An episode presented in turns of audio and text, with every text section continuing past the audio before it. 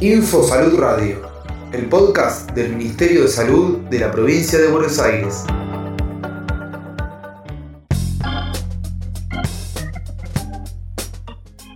...13 de febrero...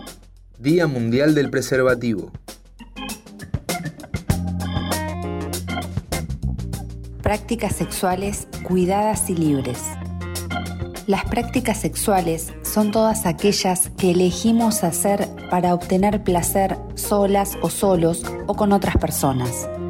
No se relacionan directamente ni con la orientación sexual ni con la identidad de género. Todas y todos tenemos las mismas posibilidades y derechos a la hora de elegir qué nos gusta o nos hace sentir placer. Es importante que conozcamos si eso que nos gusta nos expone a algún riesgo de contraer una infección de transmisión sexual y cómo podemos prevenirla. La principal recomendación en el cuidado de la salud en todas las prácticas sexuales es el uso correcto de barreras.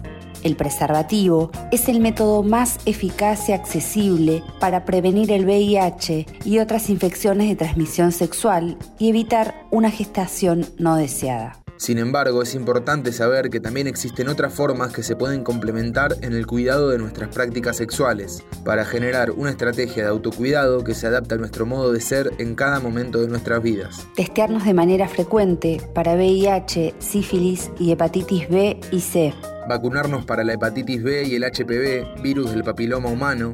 No necesitamos orden médica y podemos hacerlo en cualquier vacunatorio. Hacer una consulta médica anual. Durante la menstruación no es aconsejable que practiquemos frotación de vulvas o sexo oral con vulvas o clítoris. Estar atentas y atentos a síntomas que nos alertan. Si hay alguna molestia, como ardor al orinar o al tener relaciones sexuales, si hay alguna lesión, verrugas, vesículas, sarpullido, llagas, chancros. Si hay inflamación. Si hay cambio en el color y u olor en los fluidos genitales. Si hay dolor durante las relaciones sexuales. Si hay sangrado después de las prácticas sexuales. Es importante que ante cualquiera de estos signos consultemos con el equipo de salud tengamos en cuenta que en situaciones en las que no usamos preservativo durante toda la práctica sexual, se nos rompió o fuimos víctimas de violencia sexual, tenemos derecho a acceder a la profilaxis post-exposición, la cual consiste en la toma de medicación que disminuye las posibilidades de la transmisión del VIH y otras infecciones de transmisión sexual para que sea efectiva, debe ser tomada antes de las 72 horas desde la práctica sexual no cuidada y cuanto antes mejor. El kit de profilaxis post-exposición puede obtenerse gratuitamente y en el momento en las guardias de los hospitales públicos. Hay un modo de cuidado para cada persona y para cada momento.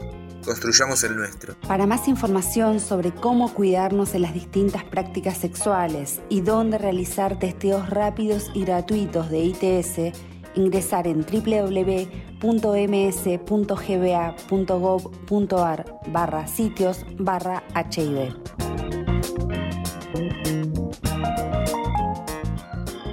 Ministerio de Salud de la Provincia de Buenos Aires.